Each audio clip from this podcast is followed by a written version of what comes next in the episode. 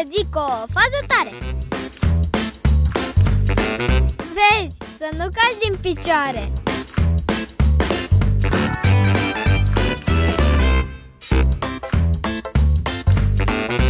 Cu toții cred că am auzit de celebrul matematician și fizician Albert Einstein.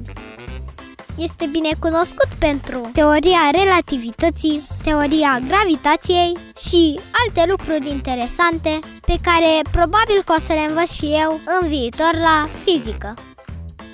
Cu toate că avea atâta înțelepciune și deșteptăciune, totuși era un lucru pe care nu a fost niciodată capabil să-l învețe și anume nu a putut niciodată să conducă. Ai auzit bine! Albert Einstein nu a reușit niciodată să învețe să conducă o mașină. Soția lui chiar a declarat că este prea complicat pentru el să poată învăța asta.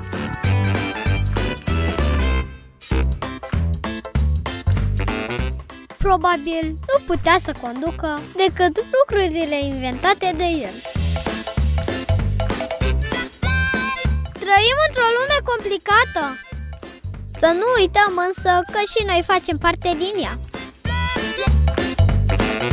Sunt Eva Bianca, iar tu tocmai ai ascultat o fază tare.